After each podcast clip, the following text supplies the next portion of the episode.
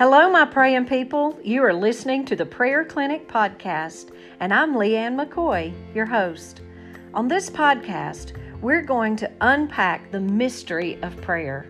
Along the way, your faith will be strengthened and your relationship with Christ will be taken to new levels. Prayer is the most powerful tool we have as believers, but far too few of us know where to even begin in exercising and using this powerful tool. Let's take this journey together and experience what happens when we pray.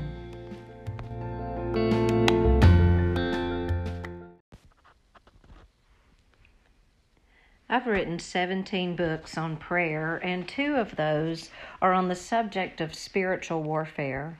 Now, you have to understand that I don't think anybody in their right mind sets out to write books on spiritual warfare. In fact, I grew up in a, a denomination where we just didn't talk about that kind of thing. If you if you were um, inquisitive enough to ask a question in your, you know, say your ninth grade Sunday school class, and if that question had anything to do with the Holy Ghost or spiritual warfare, you would very quickly be, um, you know, kind of uh, looked at by the the beautiful volunteer person who was leading that class and they would just kind of whisper and kind of nod their head and say, you know, we, we just don't talk about those kind of things in here. So I sort of built my own um, imagination of what spiritual warfare was all about. And my own theology was kind of like um, if you don't mess with it, it won't mess with you. And as far as the Holy Ghost went, who wants to be, you know, bothered by some kind of a ghost. Even if he was friendly like Casper, the friendly ghost, I still was a little bit suspicious of him. However, when I started learning that a real part of my relationship with God was this invitation to know Him personally, I began to press in during my quiet time. You know, I was taught to have the quiet time, the 20 minutes a day, reading your Bible and saying your prayers. And I would read my Bible, and I began to be taught and to learn how to let the scripture speak to me. And the way that I was taught that was that um, I was told that if I read a chapter in the Bible, there would probably be a verse or two that would seem really special at that moment in my life and I would write that verse or two down and I would just pray and say, God, help me understand what you mean in my life today regarding this verse. And that was the way that I started learning how the Bible spoke to me. But as I grew in my prayer life and I began to understand that God, this relationship with God, is something that is um, always available, that he's always there to talk with, that he wants to know more than just what you're wishing for. He's not like Santa Claus. He instead he's like this lover of your soul, and so um, you can be mad with him, you can be confused with him, you can be not alone. Um, because he's always there. And as I grew to kind of understand God in this way, I really began to read the scriptures, and the parts that would jump out at me were the parts that explained to me that apart from Him, I could do nothing. And that told me that um, anything is possible with Him. There was nothing impossible for God. And the parts that challenged me to ask, and if I would ask and seek and knock, then I would be answered. The door would be opened, and I would have. And so in doing that, I would start asking, I'd start seeking, I'd start knocking.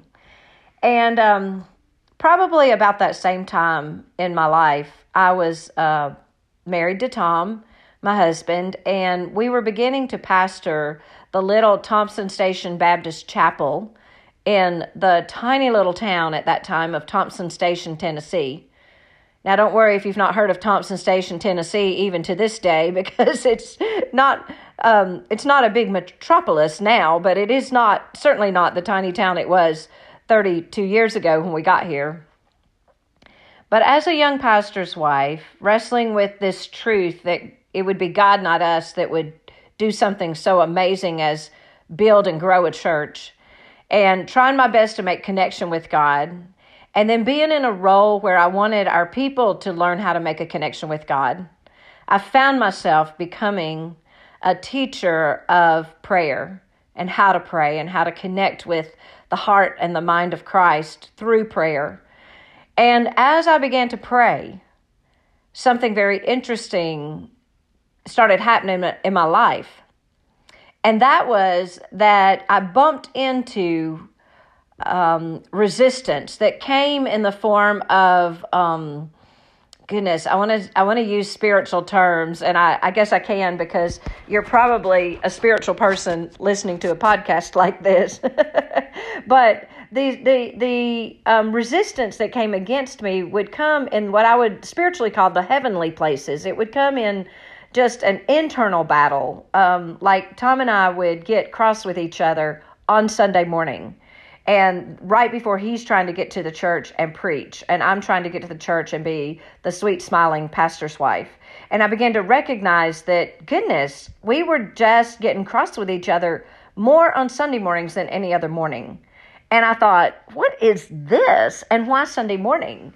And that's when i remembered those unanswered questions that i asked as a child or wanted to ask as a child about spiritual warfare and I thought, could, could that be warfare? Could that be what spiritual warfare is?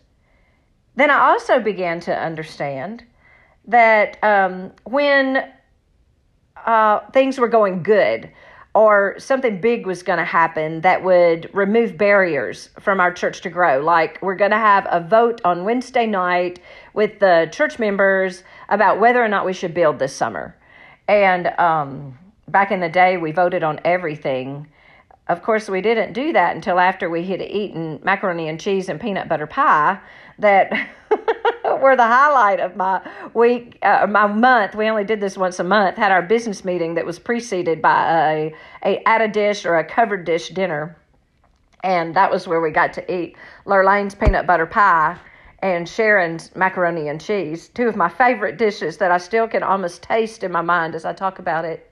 But at those business meetings were where um, I would be so baffled at why we weren't all just on the same page together and why there would ever be any resistance at all to my adorable pastor husband who was just trying to lead the flock into a great future.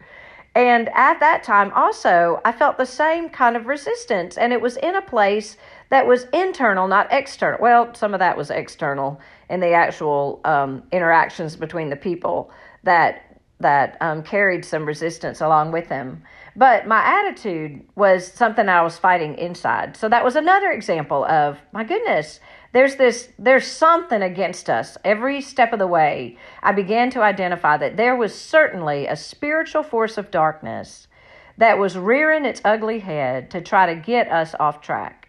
Over the years, I've discovered that this force has a name, just like God has a name and God is a person.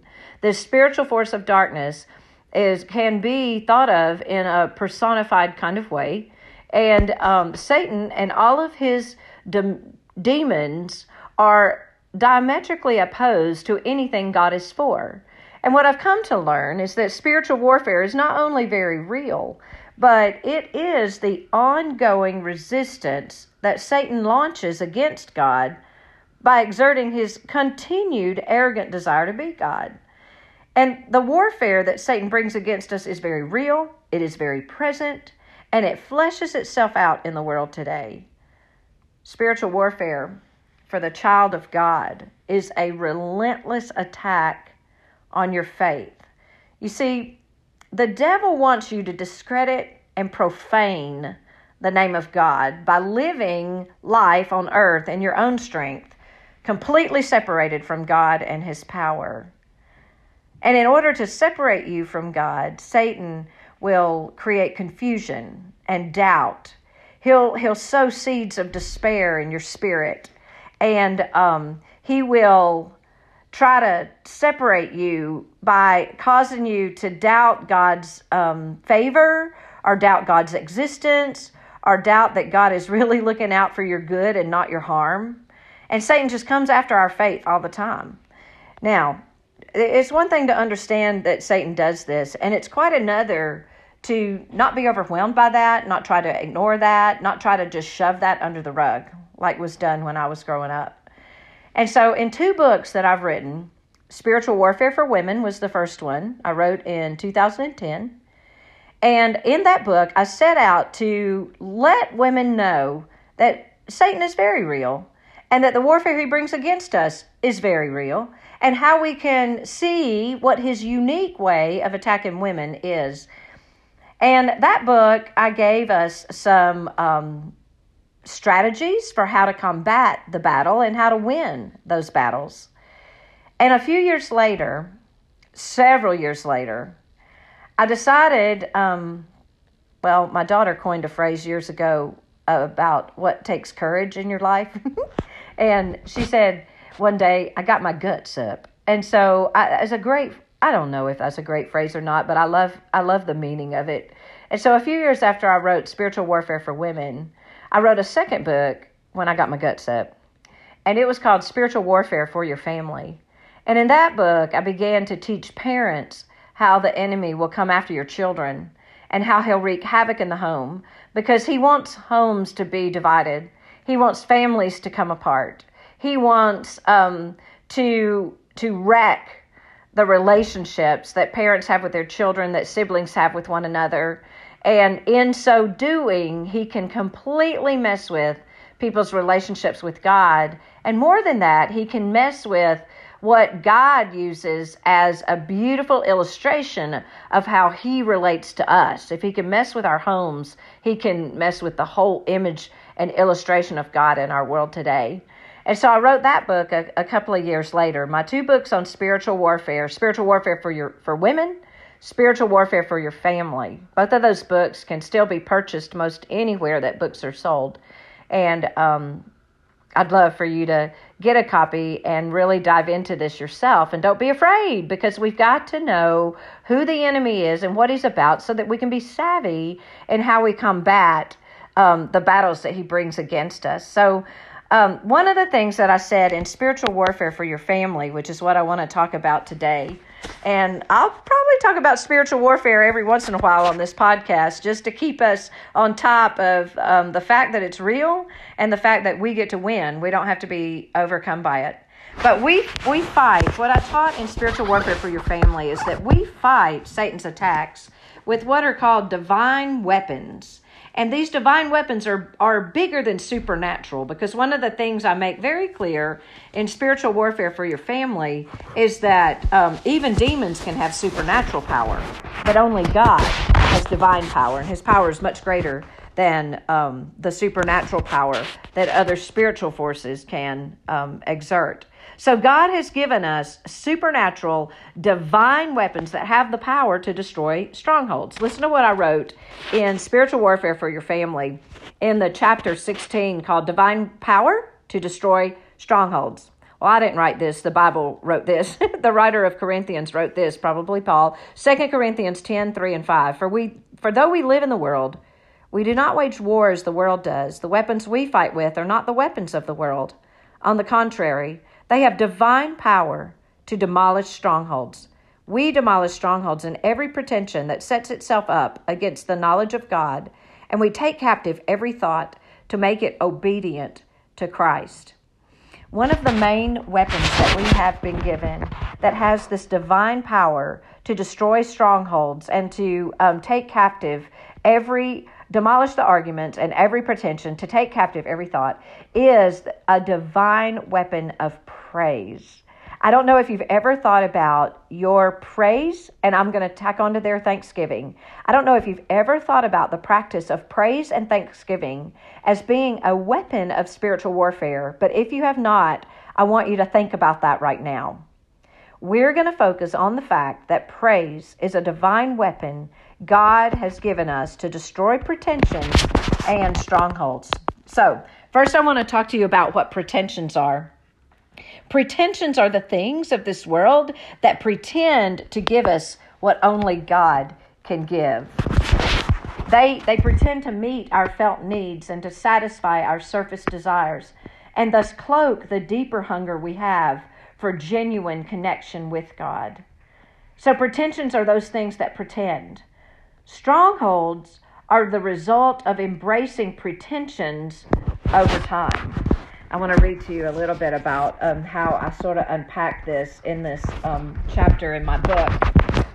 The pretensions are Satan's imitations and counterfeits that pretend to deliver what only God provides. They include the desires of the flesh and the passions that drive the human heart separated from Christ.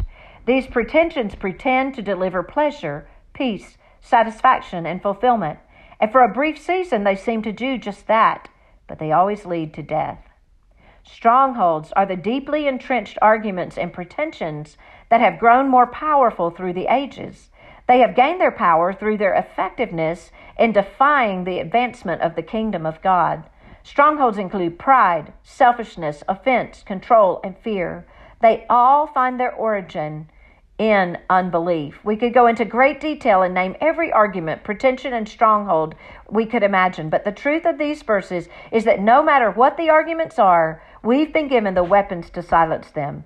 No matter how pretentious the pretensions might be, We've been given the power to destroy them. And no matter how strong the strongholds might seem, we have the weapons made to demolish, to demolish them. In my book, I talk about three divine weapons that destroy the strongholds, demolish the arguments and the pretensions, and make our thoughts bow down to the Lordship of Christ. They are the divine weapon of acceptance, the divine weapon of praise and thanksgiving, and the divine weapon of intercession. We'll talk about acceptance and intercession. Easy for me to say, huh? we'll talk about um, those weapons of acceptance and intercession at a later time. But today, we're going to talk about praise and thanksgiving. My friends, when we praise God, from whom all blessings flow, we declare solid eternal truth. When we praise God, despite what we're going through, Praise lifts us up out of the circumstances and sets our feet on the solid rock of our salvation. Listen to these words of truth that instruct us to take up the divine weapon of praise and thanksgiving. Hold on just a second.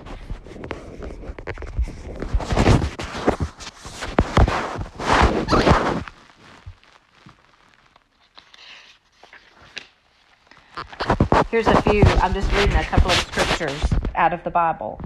Give thanks in all circumstances, for this is God's will for you in Christ Jesus. 1 Thessalonians 5:18. All this is for your benefit, so that the grace that is reaching more and more people may cause thanksgiving to overflow to the glory of God. Therefore, we do not lose heart, though outwardly we're wasting away, yet inward, inwardly we're being renewed day by day. 2 Corinthians 4 15 and 16. Give thanks to the Lord, for he is good. His love endures forever. 1 Chronicles 16 34. The Lord is my strength and my shield. My heart trusts in him, and he helps me. My heart leaps for joy, and with my song I praise him. Enter his gates with thanksgiving and his courts with praise. Give thanks to him and praise his name. The very first one, verse I read it, from 1 Thessalonians 5.18 said, Give thanks in all circumstances, for this is God's will for you. Certainly, Paul understood that there would be certain circumstances that we would be exempt from thanksgiving. But no, in everything, in all things, every time, all the time, all the while. When I was first diagnosed with um, cancer, my friend Kathleen, brought me guacamole and toilet paper because that's what you bring when somebody is in a crisis. She did the same thing a couple of years before when I was in a crisis. But um, she also brought me a little book written by, let me see who the author was. It was the book was titled 31 Days of Praise. Yeah, written by Ruth Myers. And when she gave me that little book, I thought of all times to have to focus my heart and my mind on praising God Kathleen. I mean, after all, I just got diagnosed with cancer. This is not a season of praise in my life. Now, if you had given me 31 days of lament, I might could have um, understood. but you gave me 31 days of praise. But then I read in the very big front of that book, and I can't find my little book right now, but I quoted it in my spiritual warfare book. 31 days of praise, and it is still for sale, by the way, my friends. So get online and get you one. I'm going to get online and get me another one since I've probably given away the one I had. Here, here's what I wrote 31 Days of Praise, this was in the foreword of that book, is down to earth. It touches you where you live and walks where you plod. It is not a book that tells you to praise because you're supposed to, and you will be blessed if you do. Rather, it inspires and motivates you to praise from the heart. This book deals with the realities of living in a fallen world, with its disappointing relationships, unfulfilled longings, and shattered dreams. It meets you where you are in the midst of your pain. Hang on. And turmoil, and enables you to see these things from a perspective that is true.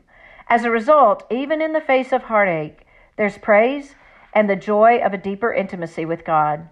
Praise itself becomes a blessing because it is real and not just a rehearsal of words.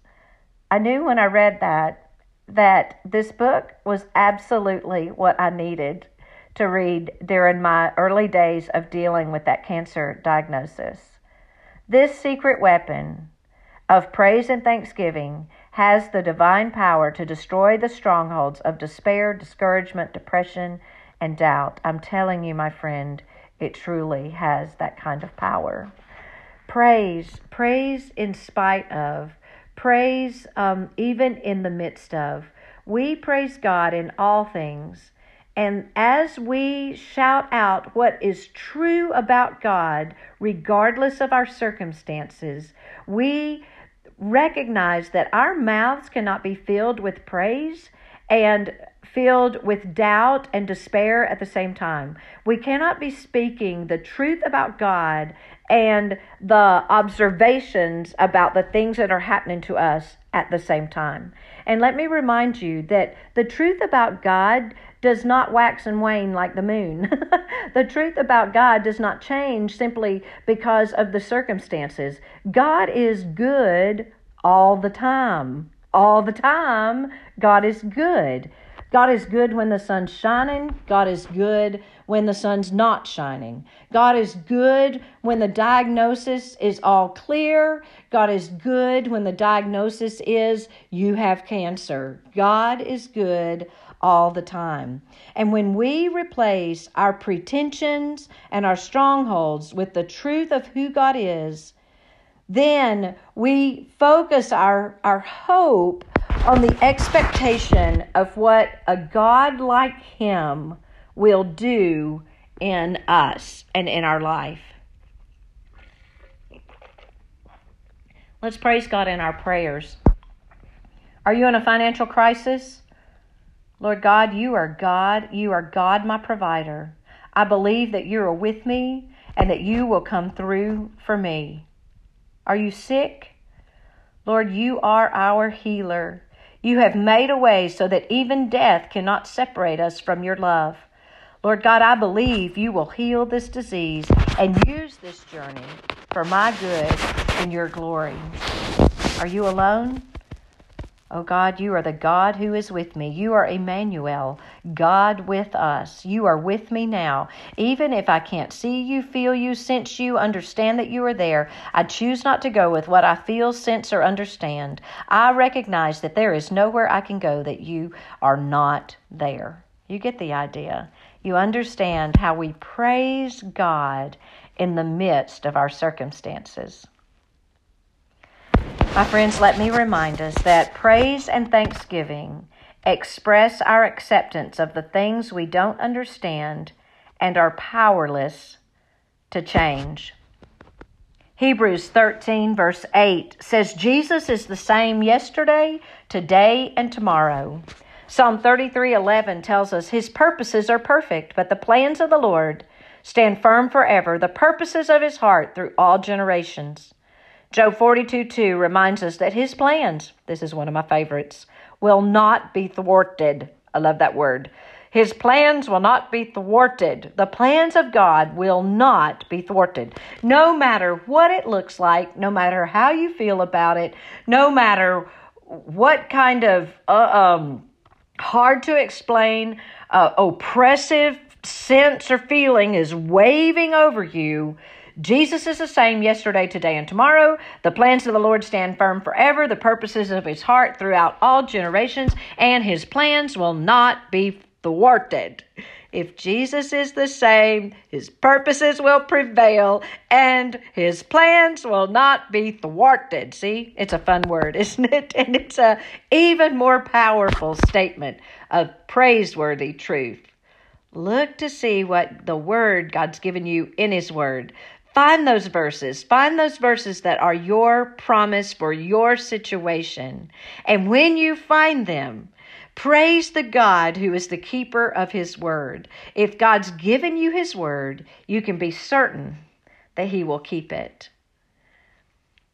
Just today, I was feeling quite overcome with some things that are going on in my own life and um, some prayers that have not been answered the way that I thought they would be, and some situations that I'm in that I never in a million years would have chosen to be in.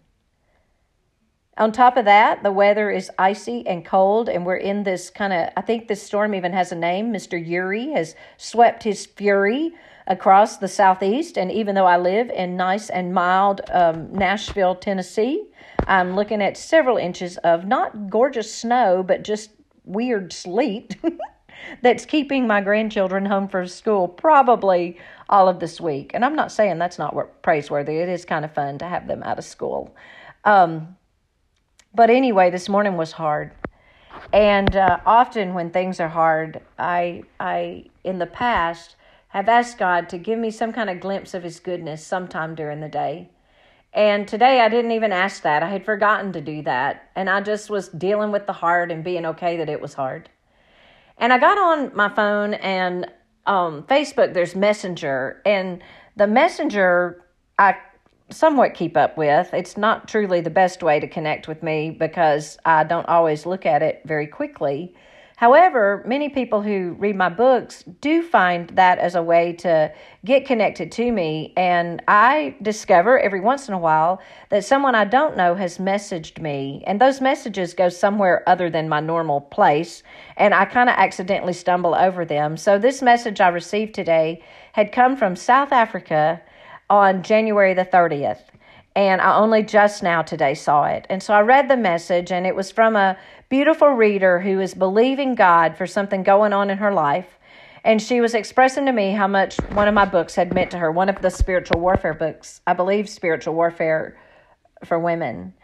And she was reaching out just to find out kind of the rest of the story of a story I started in that book and continued in my Spiritual Warfare for Your Family book and wanted to know how it all ended. I was able to respond to her message today and just tell her how many wonderful, glorious, amazing, miraculous things God had done and is doing and will, I'm certain, continue to do. And I was hoping that my my being able to tell her the rest of my story and just assure her that God is faithful to his word to keep it would encourage her. I was hoping that it would. But I have to confess that anytime I hear from my readers, it encourages me like crazy because one of the ways the enemy attacks me is by getting me to think that what I'm doing doesn't matter and that I should just stop. I, his attack is to get me to quit writing, to quit teaching, to sit down and be quiet instead of standing up and being counted. And um, it's a furious battle, truly, and no fun to fight. But today, when I was feeling raunchy, that message came through. And as I responded to her with the truth of how miraculously God has come through for us, I sat back and I smiled and I thought, God, you know, you know how to encourage my heart and get my, my rear in gear and get my mind focused on you because you are a God who will provide what we need when we need it. And today He provided that to me through that beautiful reader from South Africa. And here's the even cooler thing. and when I messaged her back, she messaged me right back. And here we are talking right here on a snow day here, which I guess it's in the middle of the night there. I don't even know. And she said that just today she also was having a terrible, terrible time. And that she had asked God to give her some kind of a reminder that he is on it, that he's in it, that that she can continue another day, that she can have hope. And she had asked God to do that. She was in the battle and she was remembering to ask him. And my replying to that message today rather than January 30 when I should have replied to it encouraged her as well. Now, my friends, I'm telling you, that's the praiseworthy God that we serve. The one that hears the heart of a mother in South Africa and hears the heart of a mother in Nashville, Tennessee. And at just the right time, on just the right day, he connects our hearts with one another to remind both of us that we can praise Him in spite of whatever it is that's going on. We can thank Him for the way He's going to keep His word in our lives, and we can win these battles that we are invited to fight. Let's use this divine weapon of praise and thanksgiving as we take down the giants who dare to defy the name of the Lord God Almighty. I hope you're encouraged. Be encouraged, my friend, and keep on keeping on because we serve a God whose plans and purposes will prevail and who will not be thwarted. We'll talk some more soon. We'll unpack those divine weapons of acceptance and intercession. But for now, let's just keep unpacking this divine weapon of praise and thanksgiving. Father, I thank you so much for all of those who are being hearers of the word right now. God, may we be doers as we go about this day looking for all kinds of reasons to praise you, recognizing all kinds of opportunities we have to thank you. God, I claim in Jesus' name victories on the battlefields where we are this day and let us be like the little shepherd boy David who took Goliath down. Let our victory rally the troops of those around us as we declare that we serve the Lord God Almighty, who is holy and just and righteous and good and faithful and true and loving and pure and worthy of our praise. It's in Jesus' precious, exalted, and holy name that we lift up this prayer. Amen.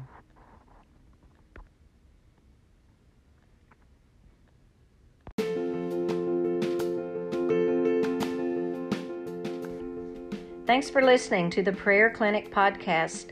For more information on my speaking and writing ministry, go to leighannmccoy.com. To learn more about the Prayer Clinic ministry, go to prayer.clinic.